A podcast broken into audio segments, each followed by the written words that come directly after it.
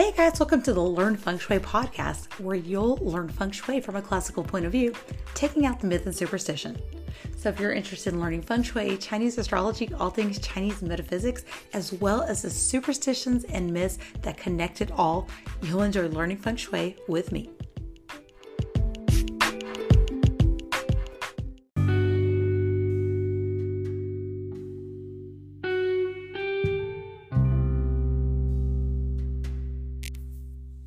Hey guys, if you're like me and you like the idea of throwing in some non traditional holiday decor, consider decorating with what are called the three friends of winter. So, I've done this episode uh, before or something like it, but the audio quality was honestly just pretty terrible. So, today I'm going to revisit the topic of the three plants that comprise what are called the three friends of winter the pine, which is a traditional winter or Christmas decoration, bamboo, and the plum. Today we're going to talk about why they are called the three friends of winter and um, what they symbolize.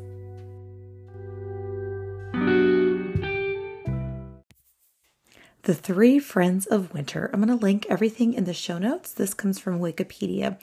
It says The Three Friends of Winter is an art motif that comprises pine, bamboo, and plum. The Chinese celebrated the pine, bamboo, and plum together as they observed that these plants did not wither as the cold days deepen into the winter season, unlike many other plants. Known by the Chinese as the Three Friends of Winter, they later entered conventions of East Asian culture and Vietnamese culture, and together they symbolize steadfastness, perseverance, and resilience. From fengshui.com, it says while there is no particular order in how they are prioritized, the Mandarin term song, um, which I cannot pronounce, puts them into the sequence of pine, followed by bamboo, and then the plum. The trio of plants is grouped together as the three friends of winter because they show how well they stand up against the harsh cold of the winter seasons, sometimes even thriving while other plants succumb to the environment. While the three plants do have their own symbolism as a threesome, they represent friendship, ability, strength, rising above adversity, even scholastic ideals, and resilience. Famous scholars have mentioned them in poems, celebrated artists have painted them, Great writers have written novels about them, and the earliest mention of the term has been found in poetic writings from the 9th century. Even Confucius specifically referenced them. And because of this linkage to this great sage, the arrangement of plants is also said to be a, a, symbol of scholarly ideals. So it does say here in paintings, they're often depicted with magpies or um, those blackbirds, crows. I know that they're migrating through um, right now, and we have a lot in our yard. I like to feed them, but they signify and symbolize happy, long lasting friendships. So, according to Feng Shui and this article, um, and if you happen to use like, you know, Feng Shui as like the art of placement, or you do like to put those intentional reminders out, um, here does mention you can place it in the east, southeast, um, because it represents the element of wood. Um, you could put it in the south to fuel the fire of the south, or you can put it in the north um, to represent like growth. Um, however, it does say here there's nothing wrong with being a little creative in interior furnishings and feng shui. For example, some people have these paintings on wall tiles and have them installed in their kitchens, um, which would, of course, to some people represent the element of fire and the symbiosis and the relationship of the element of wood fueling it. So you can definitely get creative with it. Um, you know, my point of view, if you've listened to this podcast for any amount of time, um, I kind of subscribe to the fact that if you really want to use these items, they're more of an intentional reminder with um, little to do with actually um, you know, creating that energy or creating a miracle, but serve more as an intentional reminder to remind you of what your goal is. So again, if you want to symbolize strength, resilience, um, friendships, you know, these are definitely things you can place out or paintings you can place out if you like the way they look and you can serve uh, you as a reminder of these things just kind of going through it individually here, the pine tree can symbolize immortality, longevity, eternal life, and it kind of says here that that's that's just kind of a universal thing. I just kind of googled it what it what it meant, what pine trees mean, and because of their ability to retain their leaves throughout the winter, you know, their seemingly evergreenness, it does represent the longevity and immortality. The plum blossom is a little bit more d- uh, different, I suppose, because the plum blossom is used a lot throughout, uh, especially Chinese culture. Um, it you know you'll see it especially throughout like chinese new year celebrations you'll see a lot of um, artwork and depiction of plum blossoms because they are actually a winter blossoming flower much like cherry blossoms and peach blossoms you know? So it does say here that they have the ability of course to withstand the harsh winter and have even known to bloom when their branches are seemingly dying. So of course because of that they do symbolize that resilience. It does say here it's also a symbol of beauty or like perpetual beauty, um, success through adversity, nobility, and longevity. Another one we see a lot throughout different Asian cultures um, is the bamboo, of course, and of course being the three with the three friends of winter. But by itself, it does symbolize strength, flexibility, and growth. So when you're setting out your Christmas decor, no doubt it's probably done already anyways, but when you look at your Christmas tree, remember it is a symbol of resilience. The bamboo is that symbol of flexibility. So maybe put some bamboo out or get a little bamboo plant to put out too.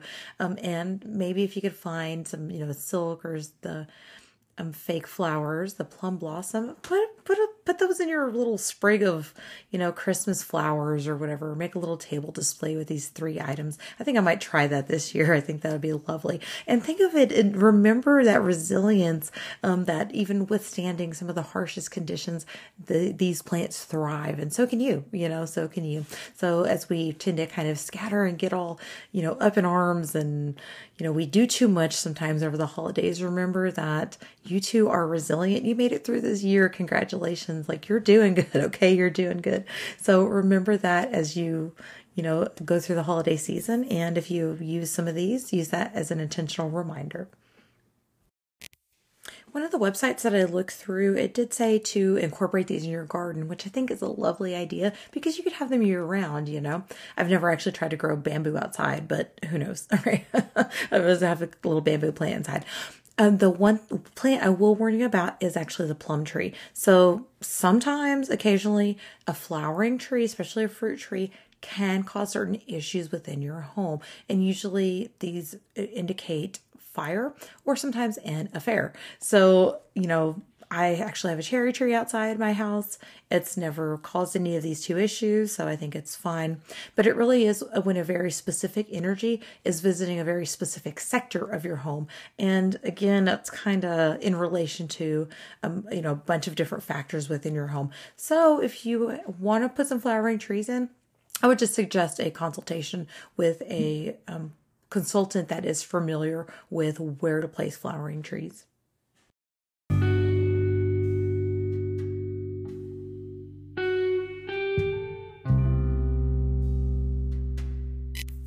Let's take a real quick little sponsor break, and I'm going to come back with The Legend of the Plum Blossoms.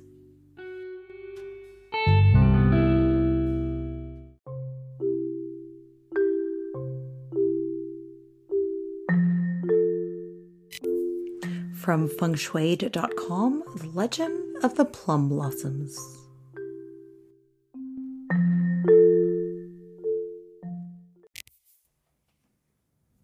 During ancient time, the plant gained reputation as the flower that welcomes spring, as it flowers magnificently during the transition period from late winter to spring.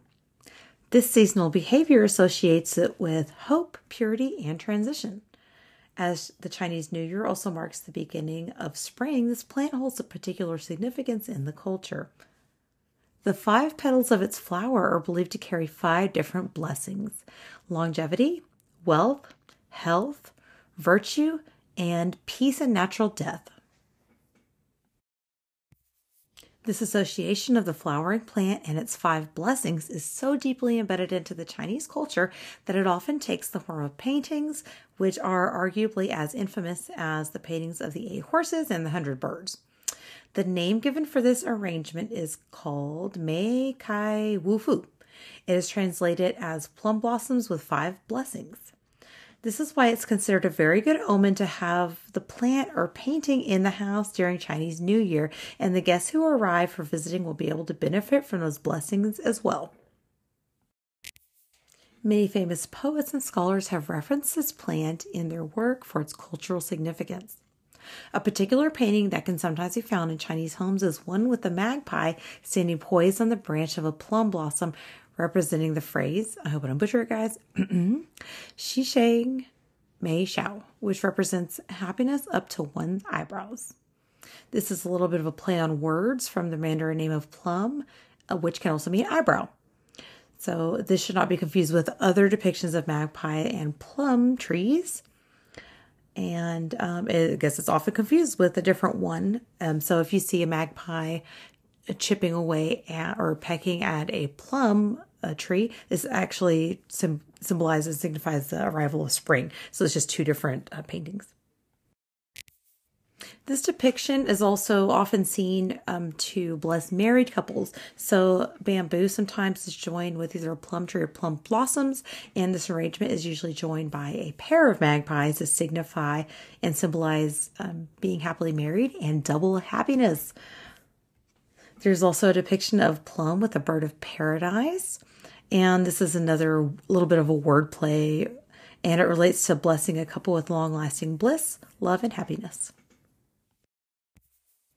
A lot of times, the plum blossom or plum trees will be shown with other flowers, kind of like I talked about with the bird of paradise. So, if it's paired with magnolia and peony, um, the plum blossoms are often associated all with natural beauty. If it's depicted with a peach blossom, it means loyal friendship. It does say here it was immortalized with the chrysanthemum and the narcissus, and it kind of represented like these three great poets from the past. Um, if you see a narcissus alone with a plum blossom, that is an expression of the changing season as winter um, transits into spring. If it is paired with a sparrow, it means returning good news.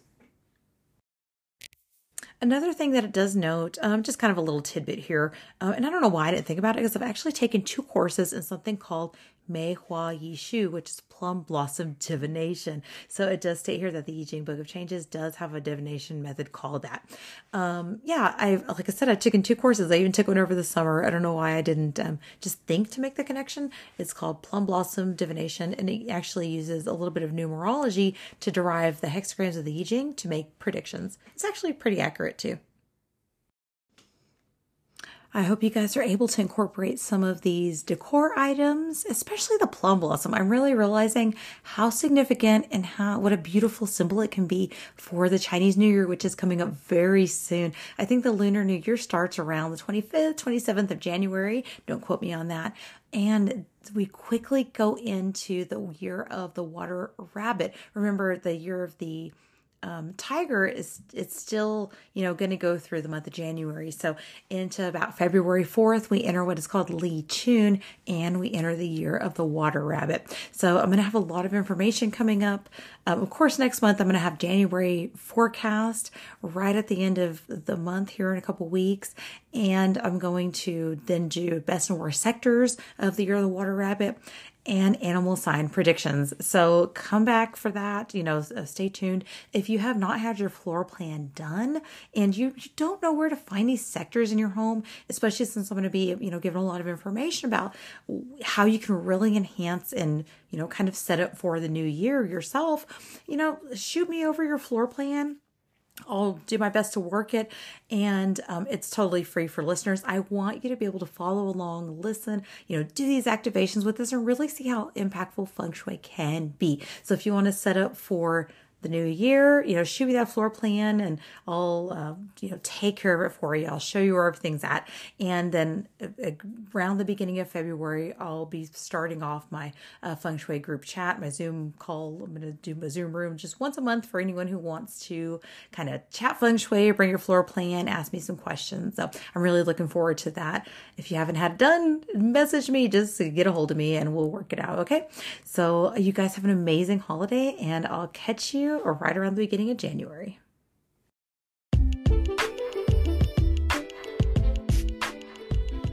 For a free energy mapping of your floor plan, please check the link in the show notes. To support today's podcast, go to learnfengshui.com, sign up for emails, leave a review, and share with your family and friends.